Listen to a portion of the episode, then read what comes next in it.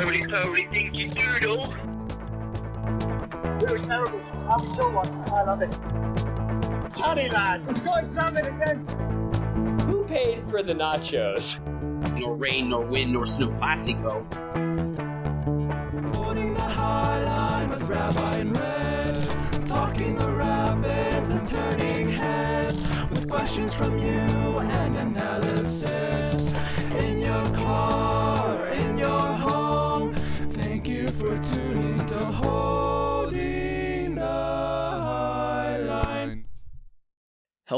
Rapids fans. You are listening to a Rapids 101 special episode of Holding the High Line with Rabbi and Red.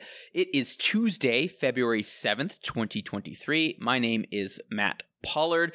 Wrexham are unfortunately out of the FA Cup. Jesse Marsch is out of a job and possibly could be interviewing for the United States men's national team. And Man City, apparently, Rabbi, have been very naughty, naughty. We knew it all the time, but apparently now it's official. Rabbi Mark Goodman, how are you this evening, my friend and co host? I'm great, my friend and co host Matt Pollard. And if we sound like we're trying extra hard to provide basic information for folks like our names and our nicknames and our Twitter handles at LWOS underscore Matt Pollard. Wait, no underscore. It's regular. At LWOS Matt Pollard at soccer underscore rabbi. That's because we're uh, doing a special episode today that's really intended for brand new folks to either the Colorado Rapids or Major League Soccer, or to be honest, soccer in general. Um, if you live in the Denver metropolitan area, the state of Colorado, or you're an MLS uh, noob and you want to jump on that bandwagon and learn about the best team in all of Major League Soccer, the Colorado Rapids, this is a special episode just for you. Before we get to that, we're going to um, talk about what's going on this week in soccer for our regular listeners so they have some fun stuff to talk about. Matt, um, I want to start by by uh, lamenting the the Wrexham game. I caught that one this afternoon. Tuesday's my day off because I'm a rabbi, so I work a six day week, which includes Saturdays and Sundays. Um, it was kind of to be expected, right? They they just kind of fell apart at the end. They looked tired, um, and I love the comment that the commentator was making that as a National League side from the fifth tier in England playing against Sheffield United, who are um, currently poised in second in the championship, ready to go up to uh, the English Premier League. They were 77 places below Sheffield United in in this match. This was kind of a, a battle of of uh, David and Goliath, and unfortunately, David got squished. Yeah, well said on that front, Mark. Disappointing, certainly. They were a fun story. I am still, Rabbi, I am so excited for whichever episodes in season two of Welcome to Wrexham ultimately cover the FA Cup. I think hopefully this is a fun side quest that they'll talk about for one or two episodes and what is hopefully ultimately a climactic and successful finale in ways that obviously the second season of Sunderland Till I Die was just gut wrenching and pear shaped in all of the um, all the bad ways. But Mark, other things to talk about. Um, you know, a another unsuccessful stint for an American head coach in the English Premiership, as it was confirmed that Jesse Marsch is out at Leeds United. Leeds losing one 0 over the weekend to Nottingham Forest, a fourth straight game in which you could argue from a run of play standpoint they played the better soccer, they had the better of the chances in typical American soccer standards, uh, XG merchants, but ultimately don't get the result. And this happens in Weston McKennie's debut from his loan coming over from Juventus. And now I think it's a valid question where does Leeds go from here? Obviously, Sean Dyche is off the market. Do they bring in Big Sam? How do they? Leeds is still very clearly dealing with their identity and how they want to match what they did under Marcelo Bielsa and then actually being a stable Premier League club, given where they are in the spending hierarchy. Currently 17th in the table, currently 17th in terms of player wages. How funny how that matches in. Um, Mark, Jesse did a lot of really good things going into uh, last season in terms of keeping them up. I think he was too open at times. I think he leaned into being American too much at times, which I don't think was his downfall, but he didn't make any friends in the room with some of the ways that he handled it. It wasn't full on Bob Bradley saying soccer and refusing to call it football or anything like that, but I think that was problematic for him. Fundamentally, this was a results business. And I think this was, I can understand the decision. What I don't get is the timing of the decision given how they spent in January and given they spent a bunch of money to bring in players that fit in with Jesse Marsch.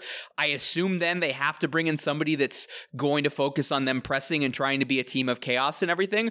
I don't see how that improves their chances for them to actually stay up. Sad for Jesse Marsch. I think he very easily could get a job before the start of the next European season somewhere in Europe. I don't think it will be at one of the big five clubs.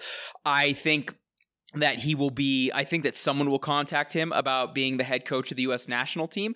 I am concerned given how he handled things at Red Bull and how that ended, given how they were kind of pivoting away from uh, from the pressing style, and given how he ultimately was maybe forced into things at Leeds. My first question, if I were Cindy Parlow Cone or someone else interviewing him, of are you too married to your style of play? Can you massage that to the talent that you have in other situations in ways that I don't think Greg Berhalter did a good job of, in ways that I think is necessary for us to take a next leap up from a national team standpoint. Um, uh, Rabbi, your thoughts on Jesse Marsch's time in the Premiership? What this means for Leeds USA to the extent that it's still going to exist? Should they go? Should they get relegated? And what's next for Jesse Marsch? Is it the United States men's national team? I mean, I'm grading on a curve, so this is going to sound uh, a little bit like, um, you know, t- too too easy going on him. But he lasted a lot longer than Bob Bradley at Swansea, right?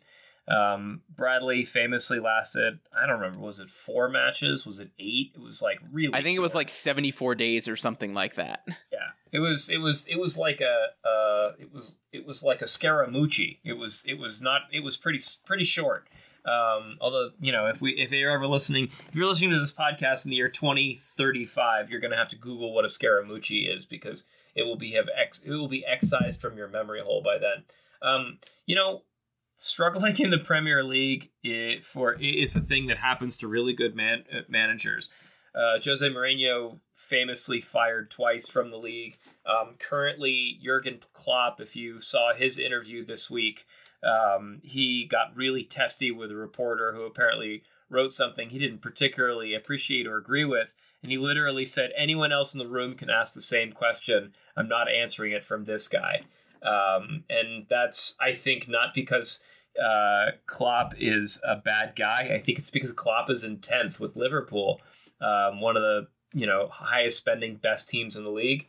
Uh, and then you've got other teams in the league like Manchester City, who um, Pep Guardiola is going to spend the rest of the season trying to. He's going to spend four weeks trying to straighten out the chaos, which we'll get to in a second. But like struggling managers in the Premiership is is not a new thing, and it's it's normal. So I I put um, Jesse Marsch kind of in uh, rarefied air that he lived at the top of the mountain for half a Premier League season, uh, which is pretty much longer, I think, than almost any American manager in history. He accomplished a lot of things. Um, he played his style. He he, de- he definitely, I agree with you, Matt. Um, didn't seem to adapt a lot. I only caught a couple Leeds games, but the the modus vivendi, the the overall kind of oeuvre of the of the team was a lot like the USMNT, which is we play fast, we play loose, it's a little chaotic, we're gonna bomb at you, we're gonna we're gonna really, you know, like come at you uh, from all sides. Uh, but we're also really capable of losing the ball in a really, you know, uh, bad spot or looking a little bit sloppy when it doesn't quite come together. So, and I think that's also a function of having a, a kind of a younger team, uh, guys like Brenden Aaronson, you know, running the point for the team, and and I think that that kind of plays out that way. So, um, I I think will he end up with the USMNT? I hope so. I really like Jesse Marsch. I think he's a great coach. Um, but I'm also kind of a fanboy stand for an American coach for the American team. I really don't love the idea of bringing in a foreign coach. Um, you know, I think Americans, a lot of Americans have been saying, like, oh, we just had an American coach. It's time to bring back a foreign coach. And my response to that is, do you not remember Jurgen Klinsmann? Does anybody not? I mean, Klinsmann, you know, lived in California at the time, but you know, he's German. Like he he he thinks like a German coach, and so I I just don't think that um, American players and foreign born coaches are necessarily going to work. That being said, it's not impossible. It could work. I'm just not thrilled with what's out there. You know, I mentioned Mourinho, you mentioned Dyche uh, being off the board, but you know, uh, Fat Sam as being an option. Uh, you know, he's not really a national team coach, but like the guys who are out there at national team coach level, um, you have to start getting creative. Uh, but you know, I personally would prefer Marsch over all of them. Moving on, Mark, the other big news that we saw in the soccering world was uh, the Premier League and the English FA coming out and uh, making accusations, uh, implying an investigation that will go into uh, Manchester City regarding more than 100 breaches of the financial rules set out in the um, in the financial fair play rules. This uh, allegedly took place between 2009 and 2018, the modern era of Manchester City, the era of them being a super club in the English Premiership as well. Man City are surprised; they think there's a bunch of irrefutable evidence. Uh, they went a number of years ago to the Court of Arbitration uh, with UEFA and ultimately came out and had uh, and ultimately were vindicated in terms of how the results and that ended up happening.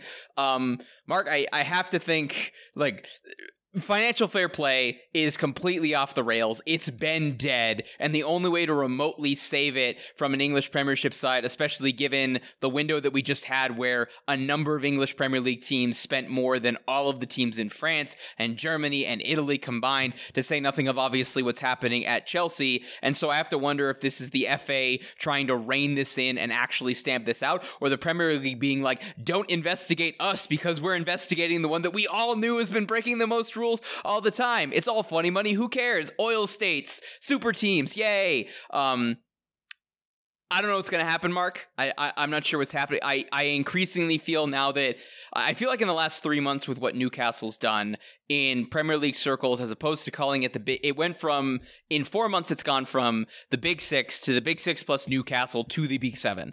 Obviously, Mark, unless there's a weird situation in terms of the FA Cup and everything, it is impossible for more than seven teams to get into European competition via the Premier League, and so I have to think inevitably those teams have to think they have enough money and sway and power to ultimately lawyer their way into the Super League existing. But you know, Mark, I think this brings val- validity finally into question of I th- what we I think we all knew and suspected that was actually happening, and I think it's a valid question where we go from here in terms of the uh, various possible punishments that could exist. I do not think that uh, that Man City is going to be expelled from the English Football League and like sent to the fifth division or like flat out kicked out, like banned from playing soccer. Um, I do think a fine is possible. I think a points deduction obviously would be massive for them financially, especially if they're going to be under further scrutiny that could potentially take them out of competition for Europe. To say nothing of the fact that it would be effectively awarding this year's Premier League title to Arsenal, I think, despite the results over the past weekend. And I also have to think, like, you know, given Pep Guardiola's statements, he said recently that he'd be out if he felt that he was ever lied to by Man City. Is this an argument for him to walk and basically get whatever job he wants anywhere in the world? I, should the U.S. national team be calling Pep Guardiola? I think that's a valid question. Um, and also, this is happening in the midst of kind of the team undergoing significant changes, a couple key departures and sudden ones during the uh, during the January transfer window. Kevin De Bruyne was sit, sat on the bench. He has looked a shell of himself since the World Cup. Mark, where is he going from his career? And all this happening is Erling Haaland thinking, yes, I'm making my big money move. I'm going to go win a bunch of trophies. And I'm potentially at a team that is going to have to go through a five year rebuild because it finally got caught with its hand in the cookie jar. Yeah, uh, a lot of words. Uh, I agree with a lot of things. I want to step back and and and pull apart one thing you said because you said it in a very good way, but you said it in a shorthand way that we need to kind of step back and talk about a little bit. You talked about financial fair play being broken, and you talked about the Super League, and you talked about the oligarchs and the Qatari billionaires, um, kind of all in one swell foop. And I think we just need to step back and explain, based on all the reading you and I do and all of the podcasting you and I listen to, um, like what we're talking about when we talk about the English Premier League and financial fair FIFA financial fair play being broken. The system, the way Amer- the way world soccer is set up right now is this, and particularly European soccer. In order to get in, in order to make money as a team, you really need to get into the Champions League in order to get into the Champions League, you have to spend an obscene amount of money to buy the best players in the world. But if you don't get into the Champions League by spending the obscene amount when you spend the obscene amount of money, then you're going to take a huge loss in the coming year. And if you take a huge loss in the coming year, that's just going to hit your books in a really bad way.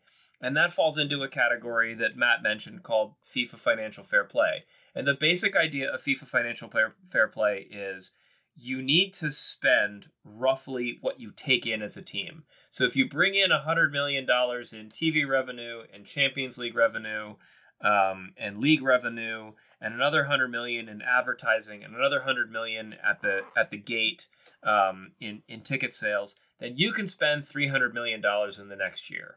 And if you don't do that, then um, you are you can't spend a hundred million dollars more than you're taking in. Except what happened with, uh, accordingly, according to reports, uh, early reports of, of the investigation with Man City, in order to get around that, they just fabricated hundreds of millions of dollars of income they didn't have. Which begs the question: Why would any sane person spend more money than they have? Isn't this a business? And the answer is not really. Juventus, um, PSG, Chelsea, Man City, Newcastle, they're either owned by Russian oligarchs or they're owned by um, Italian magnates or they're owned by Qatari princes. And they're either engaged in the process of sports washing or they've got this kind of crazy financially leveraged system where they're going to spend hundreds of millions of dollars up front to get into the Champions League or to win the Scudetto. Um, and if they don't, then it's going to be a financial catastrophe for them. Um, by the way, this isn't just a top end of football problem. This isn't just a Champions League level problem. You can see this down the pyramid in England when you have League Two and League One, um, and even teams like Wrexham in the National League, um, who their owners have to spend millions of dollars to try and get them up into the next tier where they can make a lot more money. And then if they fail, well, then they've spunked $10 million and they've only taken in two. Um, this is less of a problem in America because of the way um, the MLS ownership system works. And that's not uh, an argument in favor of what's called single entity, which is MLS, but it's at least an argument against the way world soccer is structured right now, which is that it's perfectly acceptable um, and normal to lose scads of money. And the only way to do it in Manchester City's case is to cheat and lie, right? Like they they didn't really, to some degree, Matt, they didn't really do anything wrong in the sense that Man City's owners are totally happy to lose hundreds of millions of dollars and to take in far less than they expend on the team. It's just that FIFA won't let them do that. Um, so teams like them and Barcelona and PSG are filing fraudulent reports to FIFA in order to try and get around this. So clearly, like you said, Matt, financial fair play doesn't work. I suggested um, rules that look a little bit more like MLS's rules, and most of the Euroheads that saw me tweet that on Twitter didn't much like it because they don't like how Byzantine the rules are. Personally, I don't think the MLS rules are that complicated, and also, um, you know, as long as you actually follow them and you investigate any violations, the rules are are fine. I think the challenge with FIFA Fair Play is the rules themselves don't make any sense and they're not necessarily investigated very well. Mark, we've got a very special episode. Obviously, we're coming on to the start of a new MLS season. There's a bunch of people that are potentially new to the team. And Mark, we might be getting a significantly larger audience as people with Apple TV or Apple devices realize that 40% of MLS games are available to them without a paywall, might be interested, might be from Colorado, and may or may not be like, oh, right, we have an MLS team and they're not on altitude anymore. And it doesn't matter that I can't get altitude because Don't Block My Altitude is still happening. Let me watch the Rapids it's if this applies, if I just described to you, dear listener, this episode is for you. Rabbi's done a very good job of coming up with key core questions to help you get caught up. In the next 45 ish minutes, we are going to teach you all the things that you need to know to become a proper MLS sicko, and in particular, to become a proper Colorado Rapids supporter and get caught up on 26, 27 years of history, a bunch of good factoids and everything, and hopefully whet your appetite to further dig into all things Burgundy Boys. Matt, that was fantastic. That was the intro that I was going to do. So I'll do a different intro, which is I'm going to intro who are you and who am I and why do we even merit to sit on a microphone and talk about the Colorado Rapids. My name is Rabbi Mark Asher Goodman. Uh, generally, I go by Rabbi on this podcast. He is Matt Pollard. Um, Matt has been writing about soccer for eons, uh, and so have I. This is about to be my ninth season um, reporting on Major League Soccer, uh, 10th season following the Colorado Rapids. I live in Pittsburgh. I also write for Pittsburgh Soccer Now. And today I spent most of the day updating my local club's um, website, the, the Pittsburgh Dynamo, um, because we put a team into Emma. We put a, our first ever player into MLS today. Uh, a guy by the name of Ben Martino, goalkeeper for Nashville. But that's beside the point. Um, I've been writing about soccer for a number of different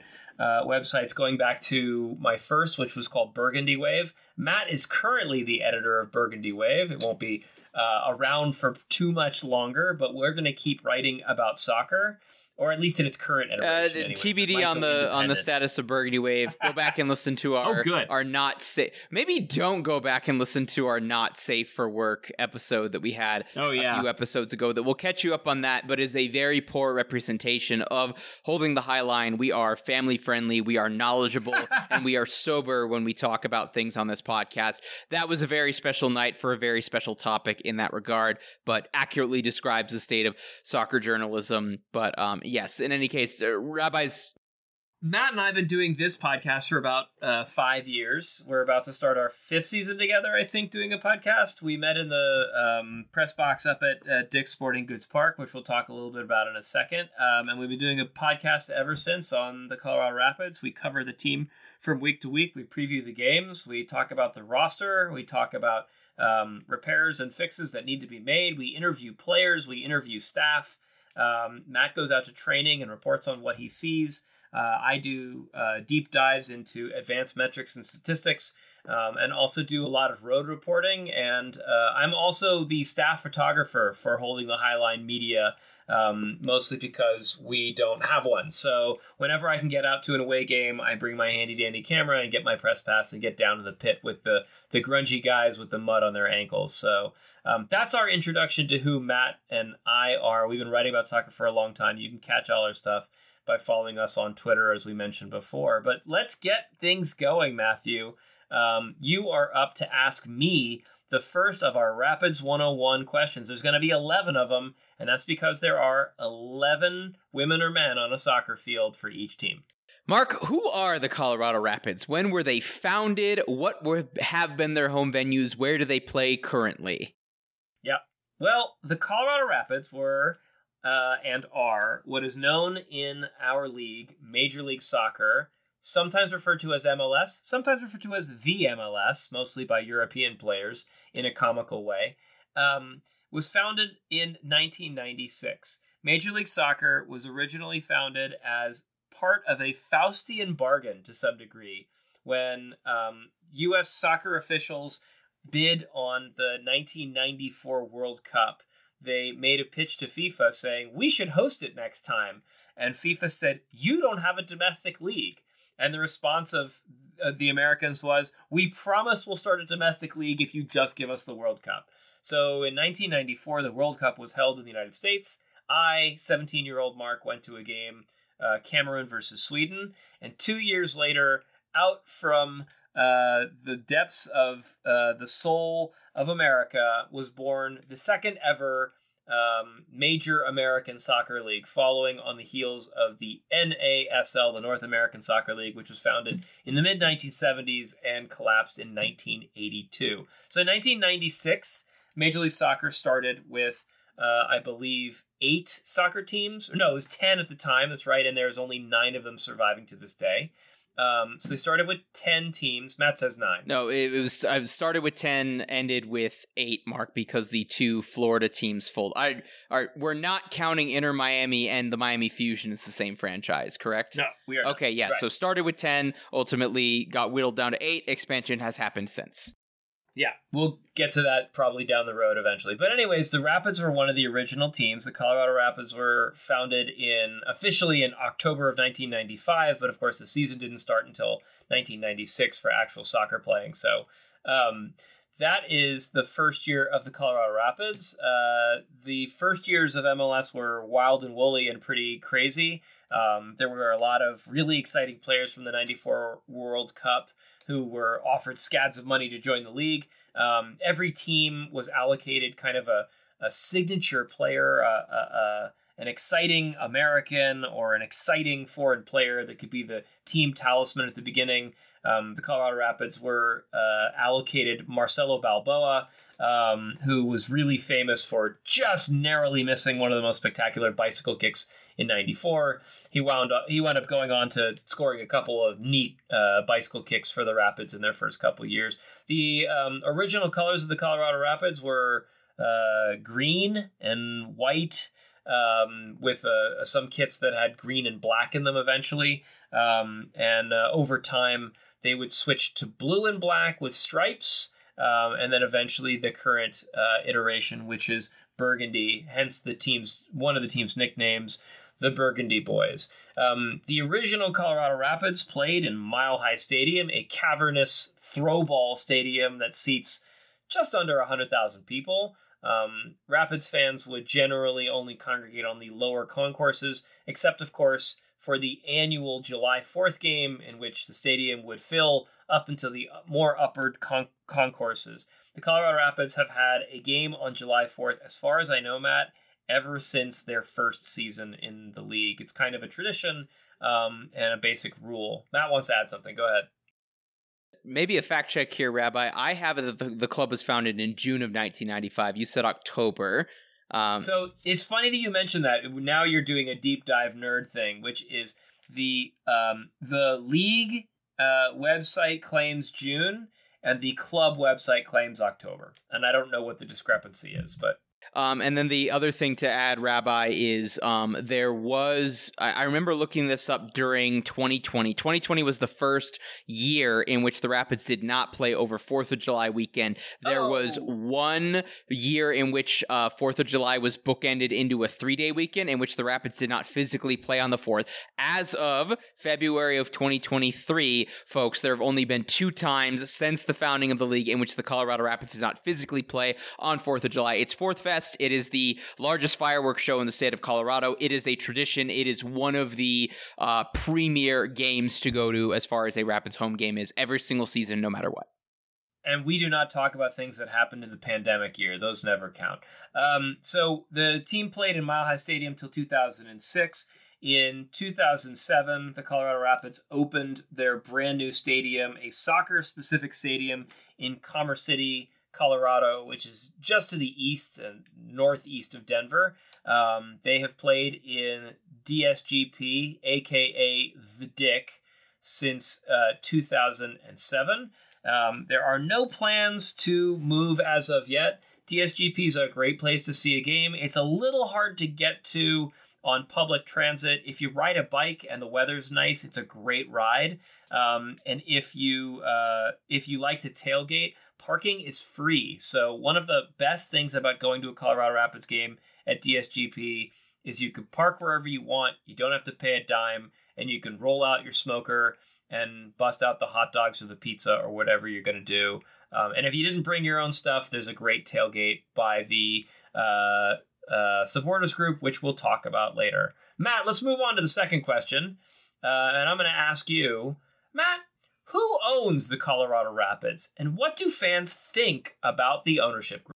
The Colorado Rapids are currently owned by KSE, Kroenke Sports and Entertainment. They were originally founded, Mark, like many of the other uh, inaugural, like many of the other MLS originals, were founded by the Anschutz Corporation, Phil Anschutz. You know, the modern version of that organization, folks, is AEG, the Anschutz Entertainment Group, mostly owning a lot of stuff in the Southern California region, including but not limited to the Los Angeles Galaxy, another MLS original team.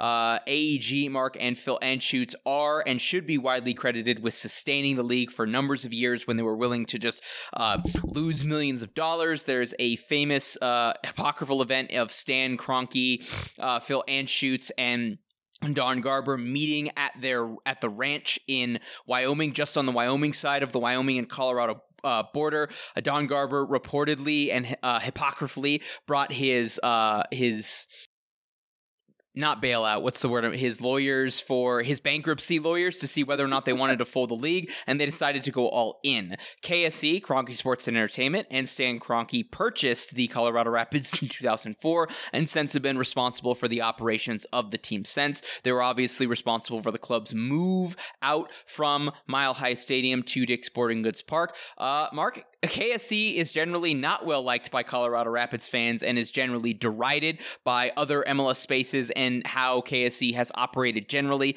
in its sports operations. Uh, see St. Louis uh, NFL fans on that. Obviously, KSE has had a number of successes over its time owning the various sports franchises it has. They've overseen multiple Stanley Cups won by the Colorado Avalanche. Obviously, they built out SoFi Stadium in Southern California, in which the Los Angeles Rams then won a Super Bowl playing in that home stadium, and also they own Arsenal, who've had I don't know, Mark, you tell me as the as the Gunner fan here have had modicums of success under them, but obviously spending has kind of been up and down. When there's an easy opportunity to blame silent Stan, as he's known, or absent Stan, um, fans take to that uh, with varying levels of, I think, that being valid, Mark. Um, KSE doesn't particularly care about the Rapids. They are not funded well historically relative to other MLS ownership groups, regardless of what other entities those clubs own.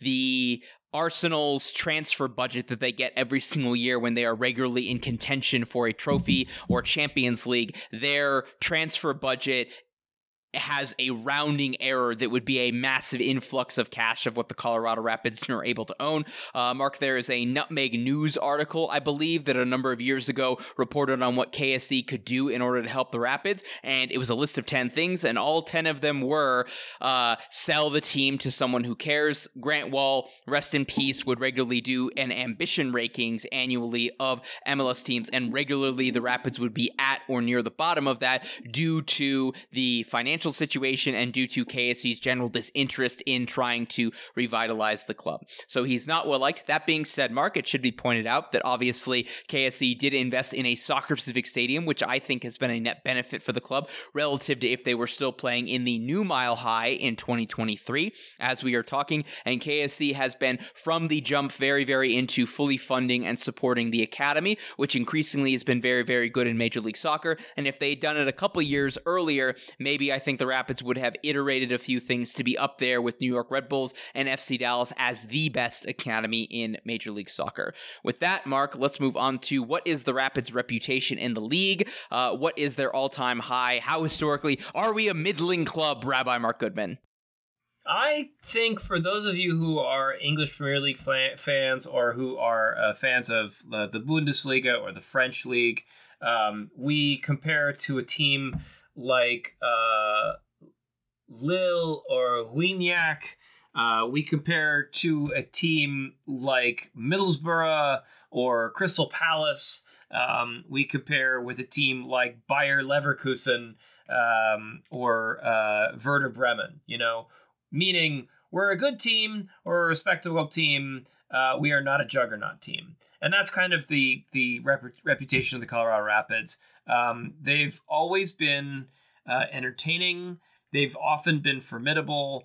There have been a lot of bad season mixed in with the good seasons. Um, one other piece of our reputation is there is a midseason tournament in American soccer called the U.S. Open Cup, and the Colorado Rapids have been pretty much the most woeful team in America at the Open Cup of any team.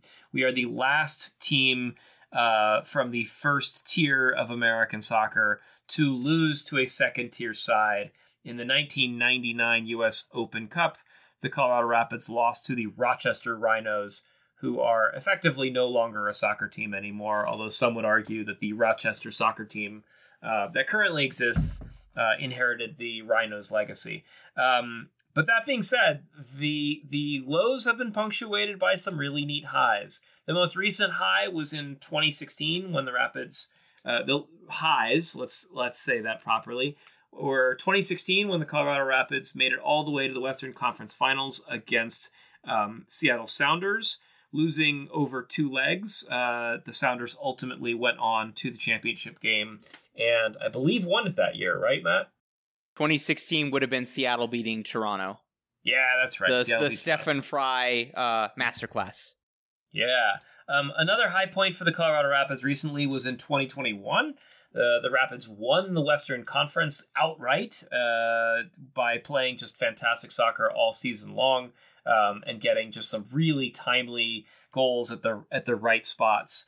Um, it was an, an exceptional year. Unfortunately, the playoffs didn't quite work out that great for the Rapids. And unfortunately, in Major League Soccer, there isn't really much of a fancy pants trophy for winning the Western Conference. There's a there is an actual trophy, but it's not up there with like for instance being the best regular season team in which you get something called the supporter shield. But of course, the most impressive heights of the Colorado Rapids in the team's history was in 2010 when they won MLS Cup. The 2010 Colorado Rapids finished uh, seventh, uh, sorry, fifth overall uh, in Major League Soccer.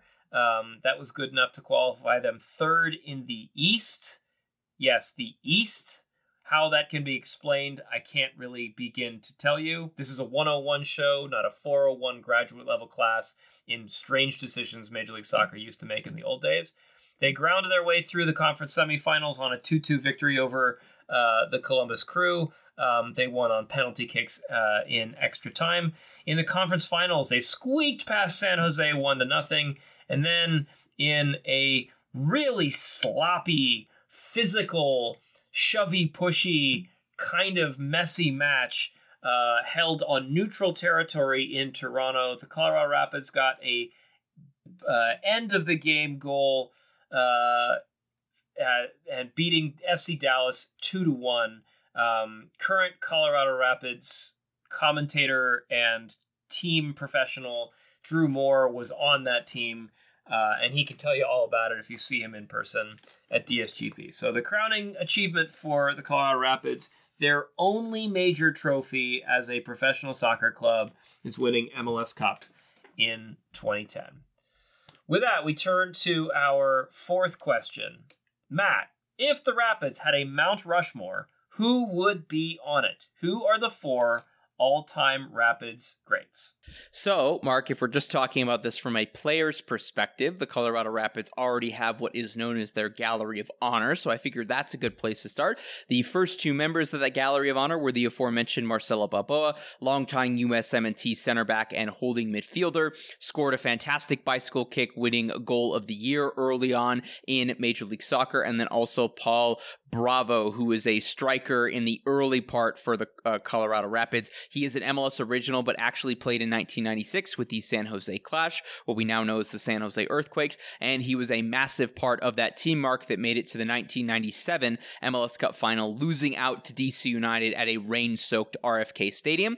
We also have Chris Henderson, possibly the first number 10 in Colorado Rapids history, and a massive player in there from a chance-creating standpoint for the Rapids alongside Balboa in the MLS 1.0 era. He is the all time leader in assists for the Rapids with 53. Later on, you have John Spencer, a Scottish striker for the Colorado Rapids. He was captain at a time. I think he was a head coach or an assistant with Portland Timbers in retirement. And then moving on to more of the modern era mark, talking about players who are a massive part of that 2010 MLS Cup championship. You have Pablo Mastroeni, who is the only player to have his jersey number retired, number 25. Um, uh, he was inducted in 2014. Captain for the Colorado Rapids leads in a number of uh, statistics and obviously was a holding midfielder and the heart and soul of the team that won that championship in 2010. And he went on to be the head coach of the Colorado Rapids, and his personality was embodied in the team's very successful 2016 season, in which they finished second in the Western Conference, second in the Supporter Shield, and narrowly lost out at hosting that 2016 MLS Cup. So I would argue, Mark, that being the third most successful team in Colorado Rapids history. Pablo Mastroeni, a massive part both as a player and a head coach for the Rapids, but now is somewhat derided, I would say arguably derided and considered a turncoat for the Colorado Rapids as he is the head coach of Real Salt Lake, our rivals. And then final, the uh, final inductee we have to the Gallery of Honor, Mark, is Conor Conor Casey, regarded as the best number nine for the Colorado Rapids. A big bald head, good with his feet, very physical, good in the air as well. A big, horrible person that you would want up top scoring goals for you, and was fantastic, netting 50 goals in 119 appearances for the Colorado Rapids. And Mark, just recently in 2022, Diego Rubio tied his single season, regular season record for 16 goals in MLS in a single season for the Colorado Rapids. If there's one other name that I would throw in there, Mark, I would say Drew Moore, given what he's done for the Rapids. He was a part of that 2010 team. Um, he was an all star for the Rapids when they hosted the All Star game, I believe, in 2015 against Tottenham Hotspurs. I would throw his name in. Given, Mark, the history for the Colorado Rapids to have be a defensive team, to be about defense and physicality, there's a great line from Robin Fraser. Uh, I believe in one of his first games being the head coach of the Rapids, and he was talking about Drew Moore, and he said he's hardworking, he's unremarkable, um, and uh, and and he and he does his job. And so in the spirit of that, Mark, the four that I would put, if we're just talking about from a player's perspective, I think if it's coaching perspective, it is Gary Smith number one, the current head coach Robin Fraser number two, and Pablo Mastroeni. I don't know that there is a qualified fourth candidate that I would put in that tier. And Mark, I feel very confident in many ways Robin Fraser will statistically become better than Gary Smith, but obviously for him to truly be better than uh, Coach Smith, he has to win a major trophy for the Colorado Rapids which no other head coach has. So, uh, if we're but if we're just talking about players, which is my rules that I'm setting for uh, for this question, Mark, I would put Pablo Mastroeni and Marcelo Balboa. I think you would make an argument for either two being one or two.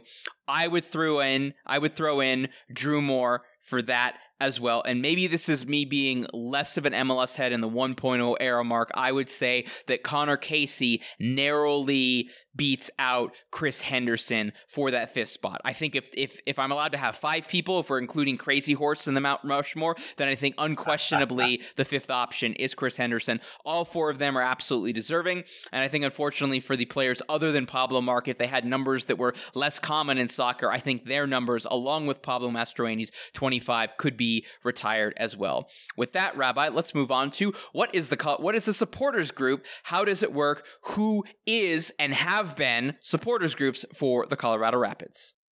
So, if you're coming over to soccer from any other American sport, it's basically the same. There's a ball, it goes in a net, you pay for a ticket, there's nachos, right? It's basically the same as every other sport, roughly.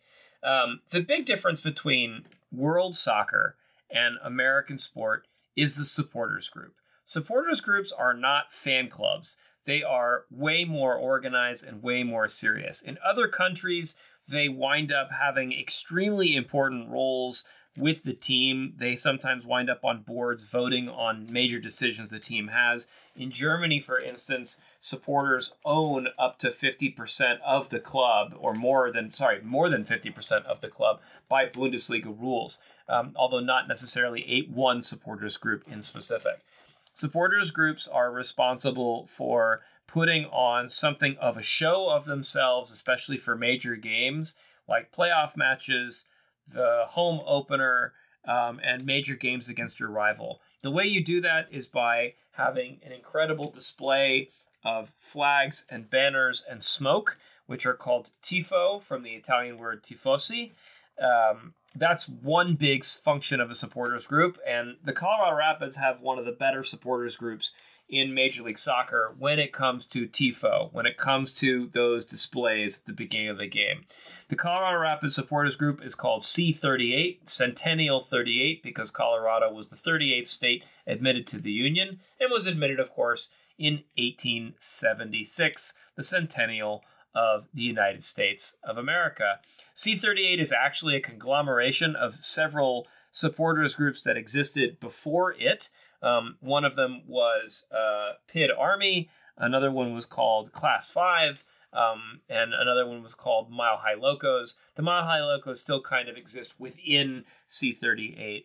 But um, whereas many soccer teams in America have multiple supporters groups that inhabit different parts of the stands or uh, uh, gather together in one special stand for supporters, the Colorado Rapids have one club to unite them all, one supporters group to unite them all, and that's C38. You could become a member of C38 pretty easily by going onto their website and signing up. Costs a couple bucks, probably like 28 or $30. Comes with a scarf.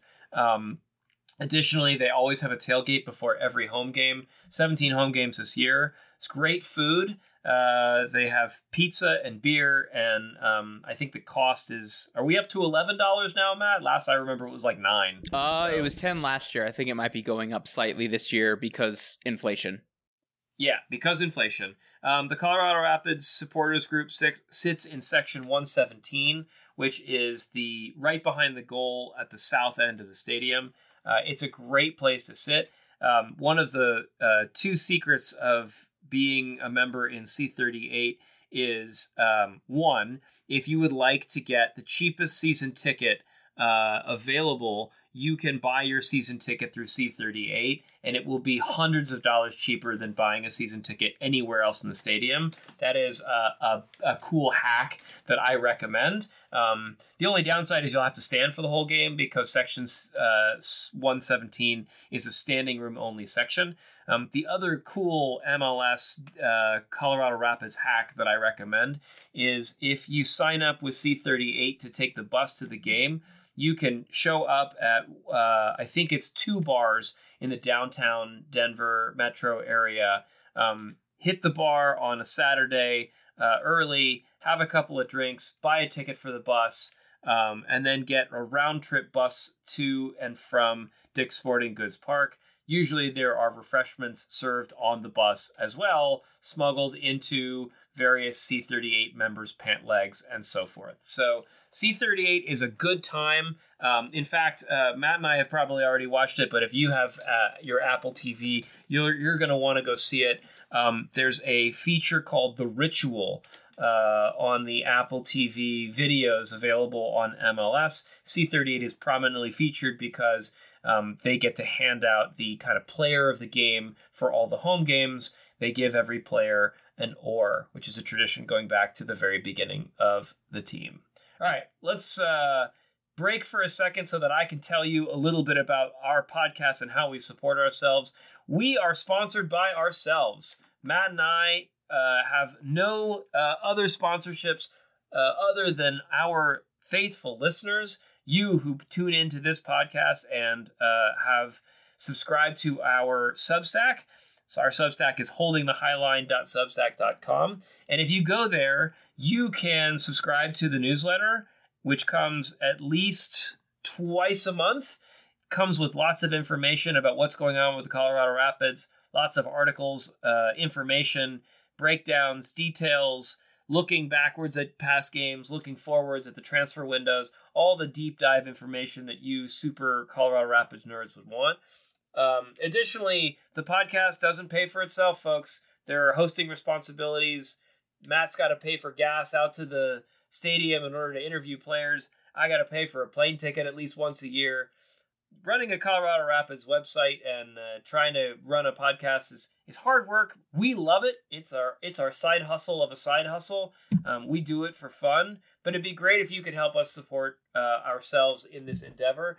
You can do that by becoming a subscriber. Our Highline subscribers pay for a yearly fee, just $42 for the podcast and for all the newsletters and for some spe- sus- eh, sus- special, special behind the scenes additional stuff that only goes to our subscribers, special articles that are only available to them, and also either a discount or an entirely free piece of merch, which we will be doing this year. Um, that is the way you can support us. You can also pay us uh, out monthly at the rate of $5 a piece. Or if you just like to support us at some other rate that's affordable to you, that's an option too. So go to holdingthehighline.substack.com, click the subscribe button, and when it asks you to fill in your pay information, just click whatever old button you want to pick and send us a couple bucks. We'd really appreciate it. With that, we're going to turn to question number six. Matt, MLS has some specific rules, like designated players and a salary cap.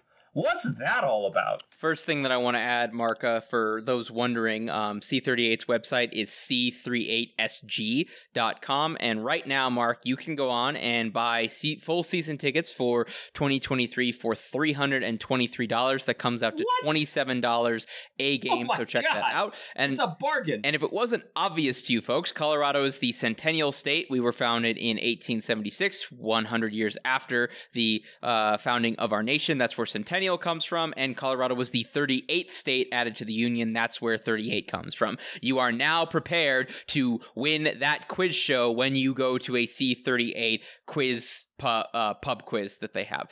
So, Mark, specific rules. Yes, it's complicated. MLS has this thing called these complicated roster rules and regulations. It is esoteric. It is rooted in the single entity nature of this league, and it's very complicated relative to what exists in other American sports and certainly the greater um, international market that we say it with soccer. So a few terms that I'm going to define. DP, designated player. Every single player in MLS has a salary cap hit. There's a minimum salary cap hit and there's a maximum salary cap hit. You could really call the salary cap mark more of a more of a budget range that you have. There's a minimum low that you have and then a max that you can exceed. And there's a number of ways that you can exceed that in terms of total player compensation that's not necessarily against that cap, i.e., not part of the single entity monies that move around within Major League Soccer, effectively paid out through various mechanisms, often out of the pocket of the ownership group. As we mentioned, KSE does not do this as regularly as other MLS teams. There are three roster spots you have, Mark, known as designated players, in which you can pay them whatever you want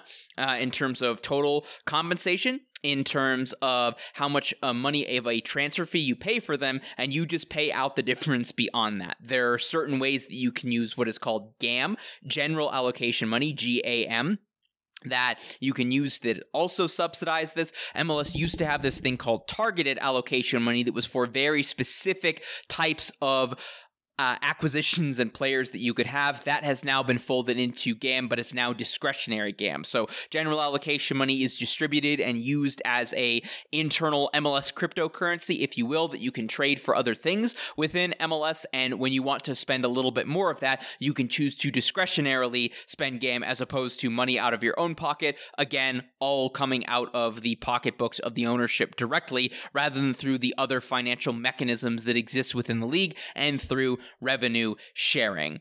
Uh, what other uh, things can I talk about, uh, Mark, on this front? Talk talk about the international slots. Okay, so there are domestic players and then are international players, folks. Crudely, players that have established residency in one of the United States or Canada. You can be a citizen. You can be someone who is eligible to play for either of those two national teams that I just mentioned. You can be a green card green card holder. Mark and I are not uh, immigration experts at all. There's obviously many complicated ways one can acquire a green card, and it is a mechanism by which international players coming to MLS who've been here for a couple of years can find a way to get that stabilizes them in terms of after they're playing their career should they want to remain in the United States or Canada. It also makes them domestic players for the purpose of this. Uh, there are a certain number of international roster spots. Mark correct me if I'm wrong. I think it averages out to 7 or 8 per MLS team and they are tradable. Right now roughly that's uh, in the last year has gone from anywhere from like 175 in general allocation money all the way up to almost 300k depending on the situation. So you can acquire an extra international roster spot if you need to sign another international player. One of your existing international players can become a domestic player via a number of different ways or you can uh, if you're a team that does not have a lot of international players you then have an asset that other MLS teams want and you can use that to get general allocation money. GAM folks is a very good kind of universal currency in terms of equating assets that you have in MLS if you're talking about international roster spots.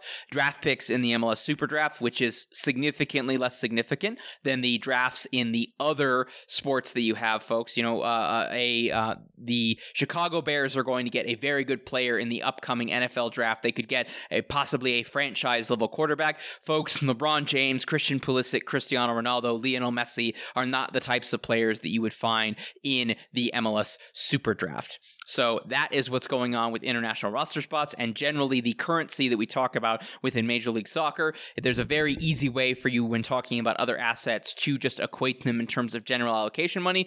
Crudely, just credits or money that you have within MLS. Mark, any other major terms that I haven't talked about? Yeah, I got one more that I think is worthy of exploring, which is there's something called a super draft and there's something else called a homegrown. What are those, Matt? Okay, so the super draft is MLS's branding they have around the draft for college eligible players that they have coming out of there. Um, players can be made available through that. They have a combine and everything. Players are selected. Historically, with where we are now in the super draft, folks, you really want one of those top 10 picks to really get a player that you feel confident is going to be a contributor over the next three to five years years in Major League Soccer. Historically, the Super Draft is very good at producing holding midfielders and center backs, occasionally wide, mostly defensive players. There are a handful of outliers that you have, but that has just gradually gone down and down. If I look at the roster the Rapids had for their 2010 MLS Cup, I would be willing to bet you over half of them were players that were available through the MLS Super Draft or what used to exist, the MLS Supplementary Draft, to basically supplement the roster even further because there were so few teams and so few rounds that that few number of college seniors were being drafted out of that. Uh, one other term that we have when it comes to the Super Draft, Rabbi, is what we call Generation Adidas players or GA players. Adidas has a sponsorship program whereby up and coming under underclassmen in college soccer can declare early. Professionally, there are financial incentives that make teams want to have them. They have a lower cap hit, they can give them a little bit more money. And Adidas also sets aside extra money such that if the player's career ultimately doesn't work out, they can go back and ultimately finish their education. Something that's better than a GA player, Mark, is a homegrown that we abbreviate in Texas HG, but I've never seen someone actually say out loud HD player until I just said it just now. That is a player that comes out of normally your MLS Academy team's home uh, academy program that then you sign and have a number of other financial levers and mechanisms that make you able to pay them more. They get uh, they have a lower cap hit that also makes it easier. And then through the roster designations they have. Their senior roster spots their supplemental and then there's which the other one mark that i'm missing? Additional Reserve. reserve roster spots as well. It's very easy to move them around. So from a general management standpoint and a roster building standpoint there's a lot of flexibility with homegrowns less so with ga players. There's a lot of flexibility financially in terms of that. And while originally when the homegrown rules came out folks there were mechanisms that incentivized teams to have home crones hold on to them and also to sell them abroad that compared to other players they've since loosened some of those but generally it's good to have homegrowns on your roster. It is an incentive for MLS teams to invest in their academy. The Rapids have invested heavily in their academy. They have gone after GA players available in the draft. They have traded for GA players on other teams after the draft. They have acquired players that are homegrown eligible via some other mechanism in their youth academy program even if they were not part of the Rapids Development Academy, and they have used that to their advantage. Correct me if I'm wrong, Mark. I want to say GA and homegrowns combined, I think the Rapids have 10 almost on a roster out of 30. That's pretty darn good. Okay, Mark, let us move on. Oh, I might have actually already defined this. Uh, A little, but I'll I'll go deeper. okay, um, Rabbi, uh, what other things do we need to know about GAM and TAM? All right, so Matt mentioned something called GAM and something called TAM. So there are you have uh, a a budget cap, a salary cap, which I would call a soft cap in Major League Soccer, that is currently uh, five point two million dollars. But let's say you have some players who are gonna go over the cap for you. Um, or you'd like to sign a player on what's called a transfer fee. You'd like to buy a player from another club. One of the funny things about Major League Soccer as opposed to American sports, in American sports, you trade a left fielder for a catcher, um, or you trade him for you trade a, a, a power forward for three draft picks, right? In soccer, you typically don't trade players. You pay cash for players. So that's one of those things, and that phrase is called a transfer fee. So you'll pay money straight up for a player. Um, that happens in every league around the world.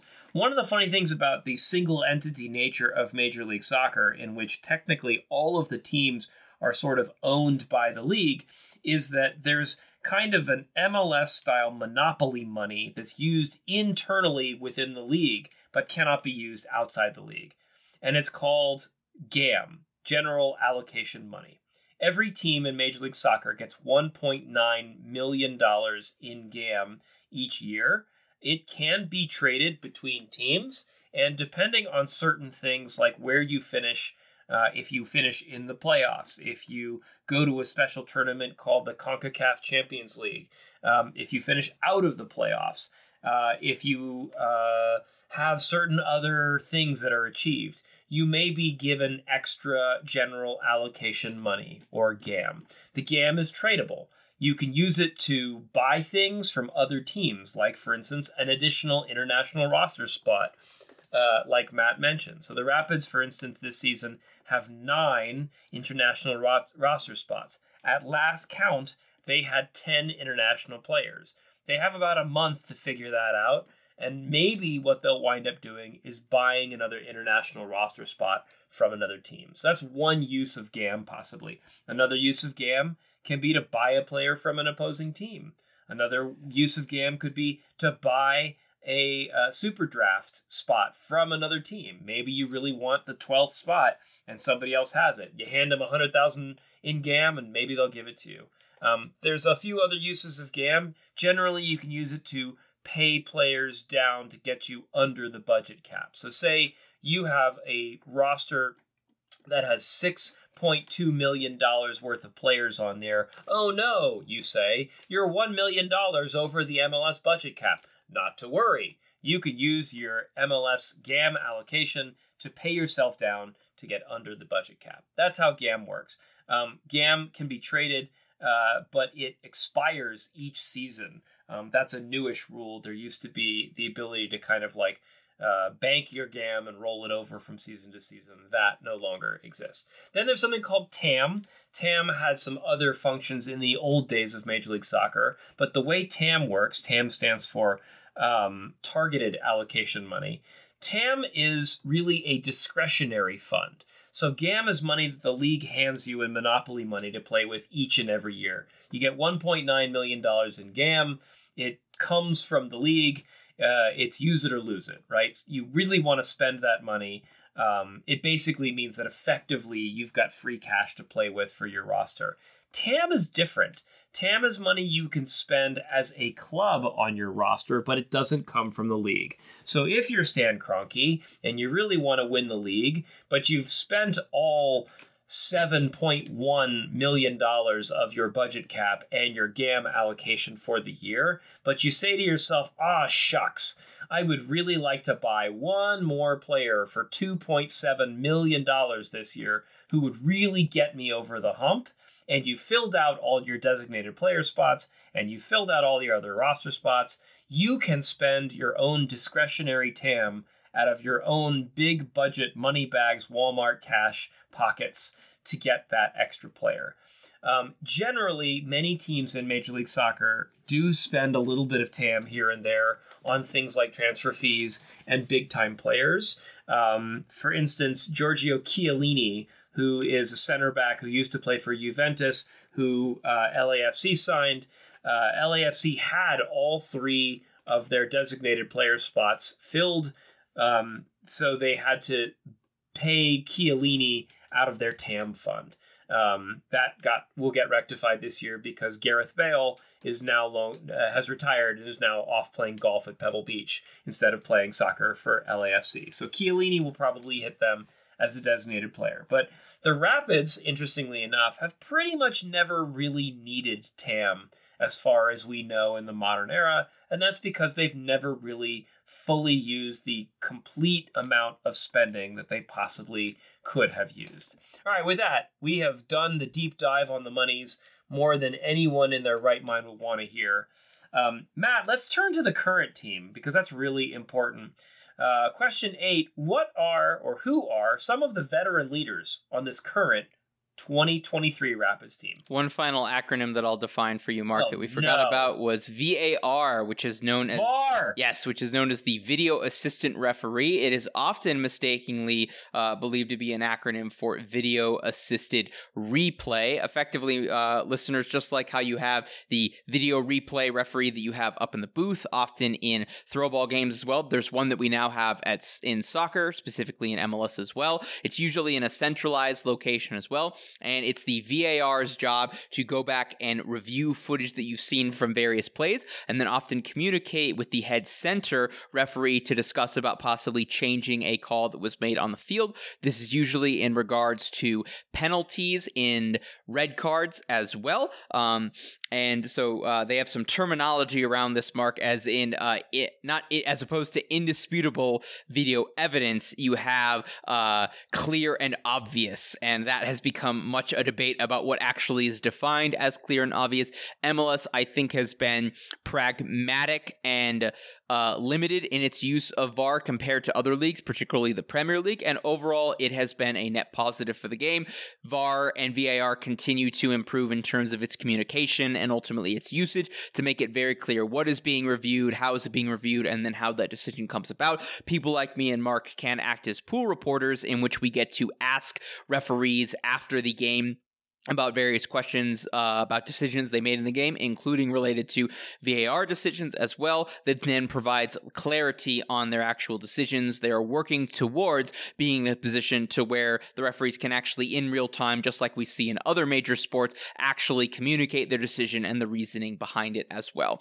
So, Mark, veteran leaders that we have for the Colorado Rapids, I will start with the captain, Jack Price, holding midfielder, Englishman, number 19, a bone crunching midfielder who's capable of pinging long passes both in possession and on set pieces as well. He is loud, he can be angry, he is a very measured individual, and he is a fantastic international captain for the Colorado Rapids and embodies all things hashtag keep fighting as far as I'm concerned. The next two that I'm going to point out, Mark, are the veteran holding, not holding midfielders, uh, fullbacks that you have for the Colorado Rapids. Keegan Rosenberry, who's been a right back and at times a center back in a back three for the Rapids, originally from Philadelphia. The Rapids acquired him from Philadelphia Union. He's been an Iron Man for the Rapids, and despite being relatively short, he's decent in the air. And every once in a while, folks, usually two to three times a year, he scores an absolute cracker from outside the box. He's more of a quiet leader that you have, or I'd say a little bit more measured. You know, Jack Price can get up in everybody's faces and be very yelly. Keegan Rosenberry is much more of the strong, silent type lead by example. Another player like that is the other fullback the Rapids have on the veteran side, which is Steven Beitashour. I believe, Mark, correct me if I'm wrong, the oldest player that the Rapids currently have on their roster as well. He's been all over MLS. He's won MLS Cups. He's won supporter shields and everything. He's very happy. He has got that dog in him, and he is a player very much trusted by Robin Fraser as both a left back and secondarily as a right back. You also have goalkeeper William Yarbrough, Mark, who is the second loudest player on the team during play, behind only Jack Price, veteran goalkeeper, very good at organizing the back line in front of him, and very communicative in terms of what is he seeing and can he communicate something to the defense or the midfielders in front of him that can prevent a fire rather than allowing a fire to spread. One of the players that William Yarbrough is often speaking to is Danny Wilson, who will then be yelling at Jack Price.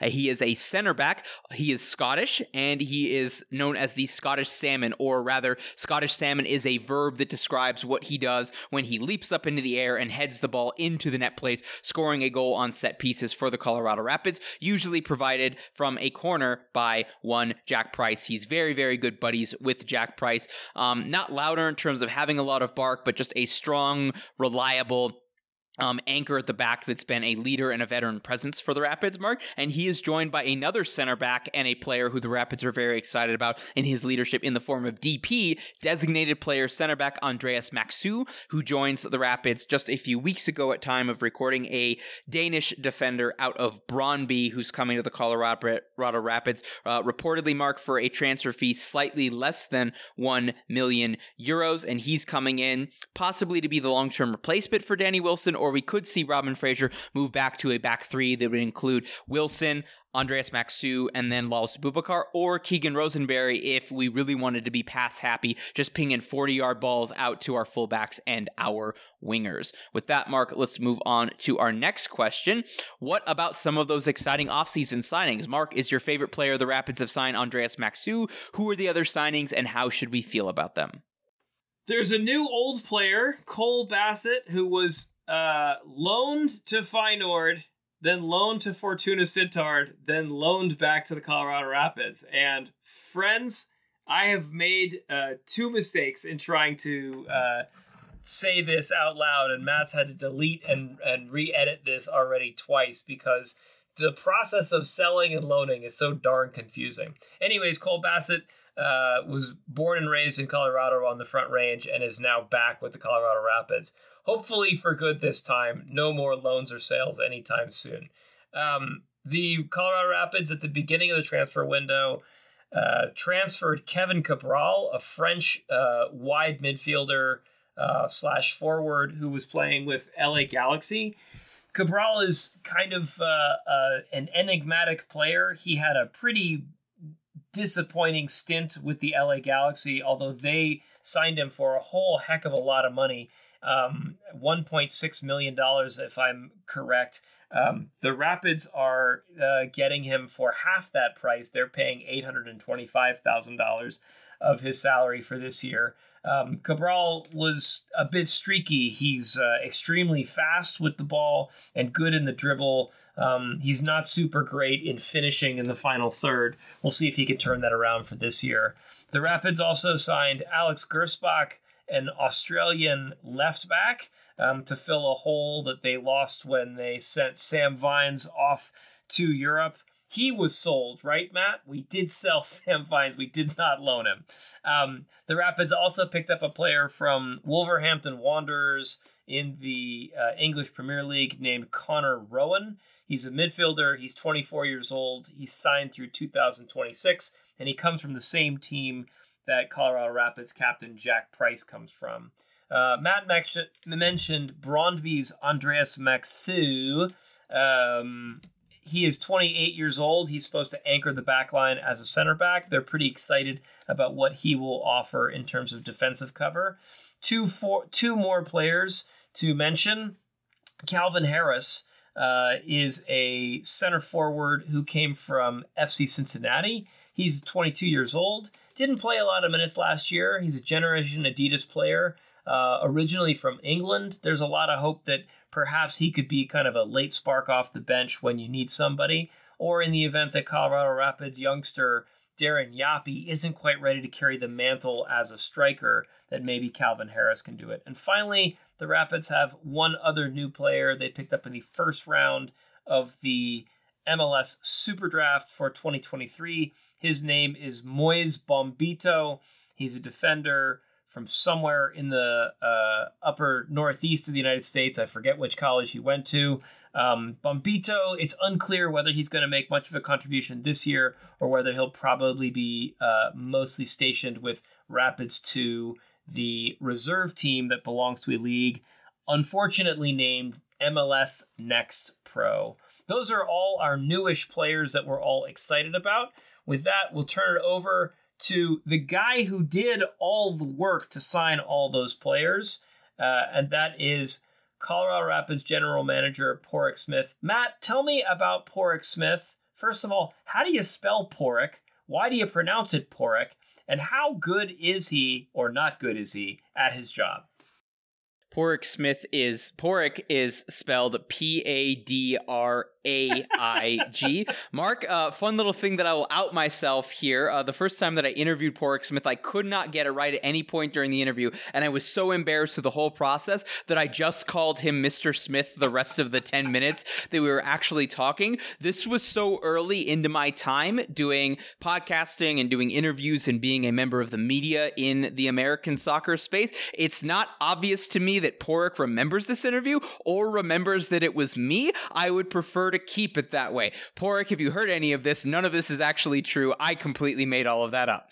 Okay, so Mark, where's Pádraig originally from? He's originally from Ireland. He grew up, he played in um, the lower divisions in the academy level. I haven't gotten this actually confirmed, Mark. I know there were some knee injuries that happened. I don't know if that fully derailed his career or if he was, uh, or if he was not seen ultimately as being a viable prospect out there in Ireland. Um, he has a bachelor's degree um, from Dublin City University. His background is in finance. He worked for the uh, FAI, the Football Association of Ireland. And Mark, he was the first uh, head person that you have of a UEFA league that actually instituted a salary cap. There was a point where the Football League of Ireland actually had a salary cap rather than financial fair play, or what we talked about earlier in the banter segment of this episode about Manchester City, where in Europe, for the most part, it's spend as much as you make rather than having universal constraints that are applied to every single team. You know, this would be Manchester City limited to having the exact same transfer budget and the exact same wage budget as a team coming up from the championship. The Premier League would look very, very different. As a result, football in Ireland has looked very, very different, and thus Mark made Pádraig Smith a very viable person coming over from working in and around UEFA to come into MLS and be very familiar with the uh, constraints that you have, learn those rules, and then learn from his mistakes and everything.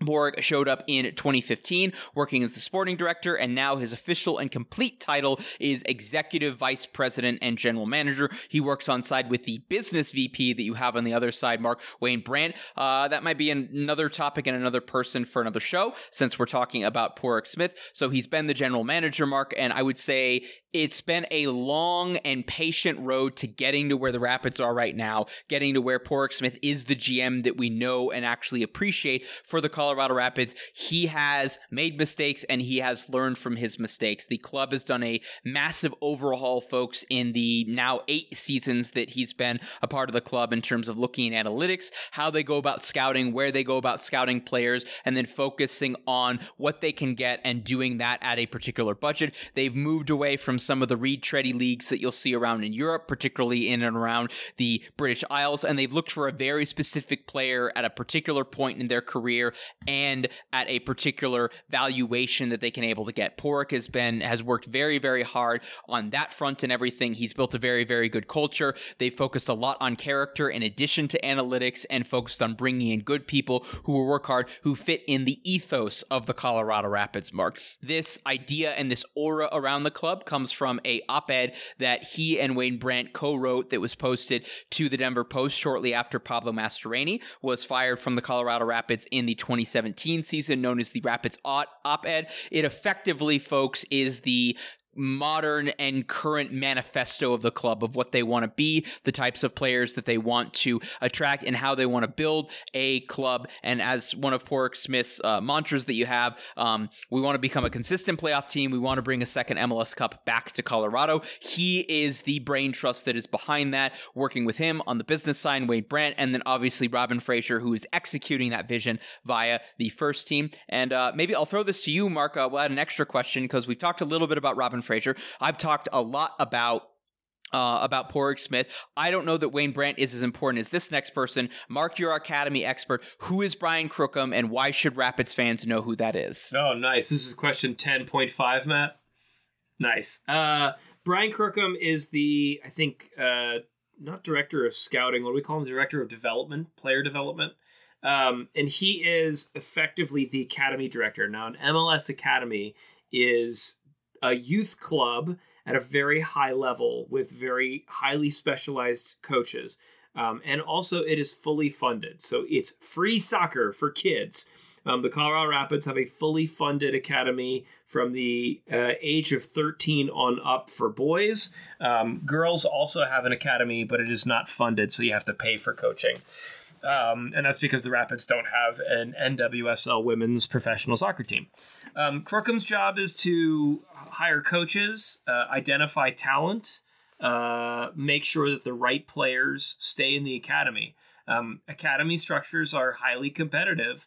There are typically at every age level no fewer than three soccer teams that play uh, travel tournaments against other teams around the state and across the country there is a Rapids team called the Academy team, a team called Blue, and a team called Burgundy. The larger uh, age levels sometimes have even a third color named team, either called white or yellow, depending on what our third uh, color uh, uh, jersey is. Matt, did you know that about the blue and the and the burgundy? Yes. You did. Um, and so uh, if a kid is having a really great year on the blue, maybe he'll get moved up to the academy team. And if an academy kid is really not getting it done or is having issues, um, they'll move him down. So players will sometimes, if they're really exceptional on the academy and they're old enough, they'll be invited to play with the senior team at practice. Um, and sometimes some of those players who are uh, getting regular one run with the academy will be so impressive in training that the Rapids will offer them a professional contract. All of that is kind of Brian Crookham's doing. Um, he kind of manages all those players. He keeps an eye on players who've graduated from the academy and gone off to college. He keeps up with them to see what they're doing in their off season, um, whether they're going to play over the summer for different teams in, say, MLS Next Pro or uh, the USL, which is the third or fourth division of America, American soccer, depending on what tier you're at, and so on. He's just generally involved in making sure that players continue to develop and progress and are doing well and are healthy and are happy. All right. Uh, with that, I will take our final question, number 11. Lastly, let's talk about the coach or manager. Who is Robin Fraser, and do we like him? Well, I want Matt to chime in on this one, so I won't go too long. But Robin Fraser is a former Colorado Rapids player himself. He even dates back to before the Colorado Rapids in 1993, 94, and 95. I think in 94 and 95, not so much 93. He played with the A League team, which was the pre the forerunner to Major League Soccer here in Colorado, called um, the Colorado Foxes. They played on the infield of a dog racing track that is still you can still find it in Commerce City. It's not functioning as a dog racing track. It's just a giant empty field out in the middle of nowhere to the west on in Commerce City. Um, but Fraser is a wonderful uh, guy. He uh, he had a, a, very successful career um, as a player in Major League Soccer. He played. Uh, he coached a little bit. F- uh, at the highest level in MLS a few years ago for a team that no longer exists called Chivas USA. Um, after they folded, he went off to being an assistant at Toronto FC. And then shortly thereafter, after the previous manager for the Colorado Rapids was fired, they went on a search and found Robin Fraser. Fraser's pedigree and his style with the Colorado Rapids is to provide a much more flexible looking offense. They're not particularly offensive or defensive in nature. Um, they're very fluid. Um, the most signifying aspect of a, a Robin Fraser attack or a way of playing is he really, really wants to move the ball around side to side and frustrate the defense into opening up a momentary lapse in their spacing so that you can drive right through them. He sometimes plays in little triangles down the wings. Um, he's very interested, Fraser is, in using width as an advantage. Um, and he's not particularly wedded to any one formation.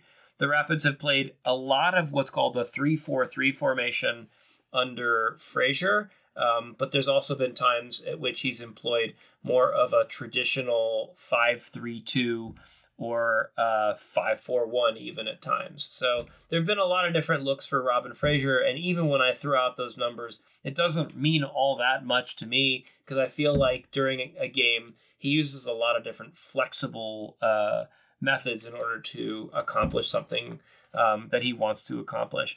Um, the last thing I'll say about Fraser is that the Rapids have not had that much success under him so far. Um, they had two good seasons where they made the playoffs, but last season was pretty rough. They got bounced from the playoffs fairly early in both of those two seasons. Matt gave me a look like they haven't been successful. You're grading on a curve, Matt. He hasn't won the MLS Cup. He hasn't finished. He hasn't gotten to MLS finals. He hasn't gotten to the MLS semifinals. He hasn't won the Open Cup. Um, so he's been, I wouldn't say unsuccessful, but I wouldn't say he's been successful either. Matt, what do you think about Fraser before we wrap this thing up? Robin Fraser's a steady hand mark. He's broken a number of records as far as head coach, as far as fastest in um, you know, fastest to certain number of wins.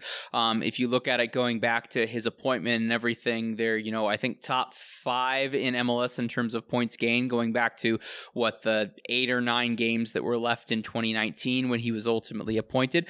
He is a steady hand. He is a calm influence on the Rapids. He is a player's coach. He is all about culture. He has instilled that and embodied that on so many levels that goes back to his playing time, that I think goes back to him being in alignment with what the Rapids wanted, as Pádraig Smith and Wayne Brandt articulated in the Rapids op ed. He's found ways to come up with creative solutions to very real and complicated problems, given the club's financial limitations. That has come through tactical changes, that has come through culture and how he's implemented that. That has come through putting players slightly out of position and it working and being absolutely fantastic. He's been able to pivot. He has learned from his mistakes and he continues to improve as a head coach. The Colorado Rapids are in very good hands with Robin Fraser as their head coach. And whilst they only have currently two designated players in Kevin Cabral, Andreas Maxsø. I would argue the Rapids have a designated player head coach for what he has been able to get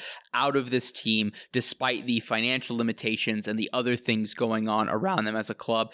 Mark, I could very easily see a path forward where Robin Fraser's with the Colorado Rapids for a number of years and in many ways is statistically the best head coach in Colorado Rapids history. I think he can get there throughout the remainder of what's left on his current contract, which he signed an extension for in 2022. And I think the only thing that would really be missing from his resume, does he continue on this trajectory, is winning a major trophy for the Colorado Rapids.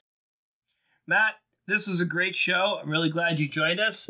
Uh, listeners, if you enjoyed what we do, you can tune in to us every week or so here on uh, however you listen to this podcast. Um, if you'd like to read our written materials, you can catch Matt over at Burgundy Wave. You can catch me at Pittsburgh Soccer Now. You can also catch me uh, at holdingthehighline.substack.com. Matt, tell them how to hit us on the socials and how to send the show a message. Yeah, so listeners follow us collectively on Twitter at soccer underscore rabbi, at LWS Matt Pollard, and at Rapids96 Podcast. Oh, I, I don't know if we mentioned this, folks. Uh, the official hashtag for the Colorado Rapids on all social media platforms is Rapids96, referring to 1996, the first year that they ended up playing. So we are Rapids96 Podcast on Twitter. Um, Mark just mentioned our Substack, obviously. And if you want to get in touch with us, you can also email us at rapids96podcast at gmail.com. And you can send us your questions that we will answer on the podcast or on the or on Twitter using the hashtag AskHTHL. Um, Mark, I don't know if we want to mention this as well. I guess HTHL 101, it's a triple entendre, folks. We'll let you figure that out. okay. Um, with that, uh, without further ado, if you like this and if you have other questions, general or not. Uh, listeners, we try to be accessible to the Rapids community. We try to be super informative. When there is a big soccer term that is brought up, we try to define that for people who are not as informed about soccer. We are nerds about this stuff. We try to be informative, but not talk down to you. We do not see ourselves as soccer elitists. We are not gatekeepers toward this community as well. As well, we want as many people as possible in the soccer tent, in the American soccer tent, in the MLS tent, certainly in the Colorado Rapids tent, literal or metaphorical, out there on the you know in the parking lot south of DSG at the CU38 tailgate, three hours before the game and everything. And anything we can do to inform you to help you grow your fandom and everything, we are willing to do that via email, via Twitter, social media, and on this podcast by answering your various questions you could have, regardless of how simple or complex they are. On that note, listeners, we will see you next week. Peace.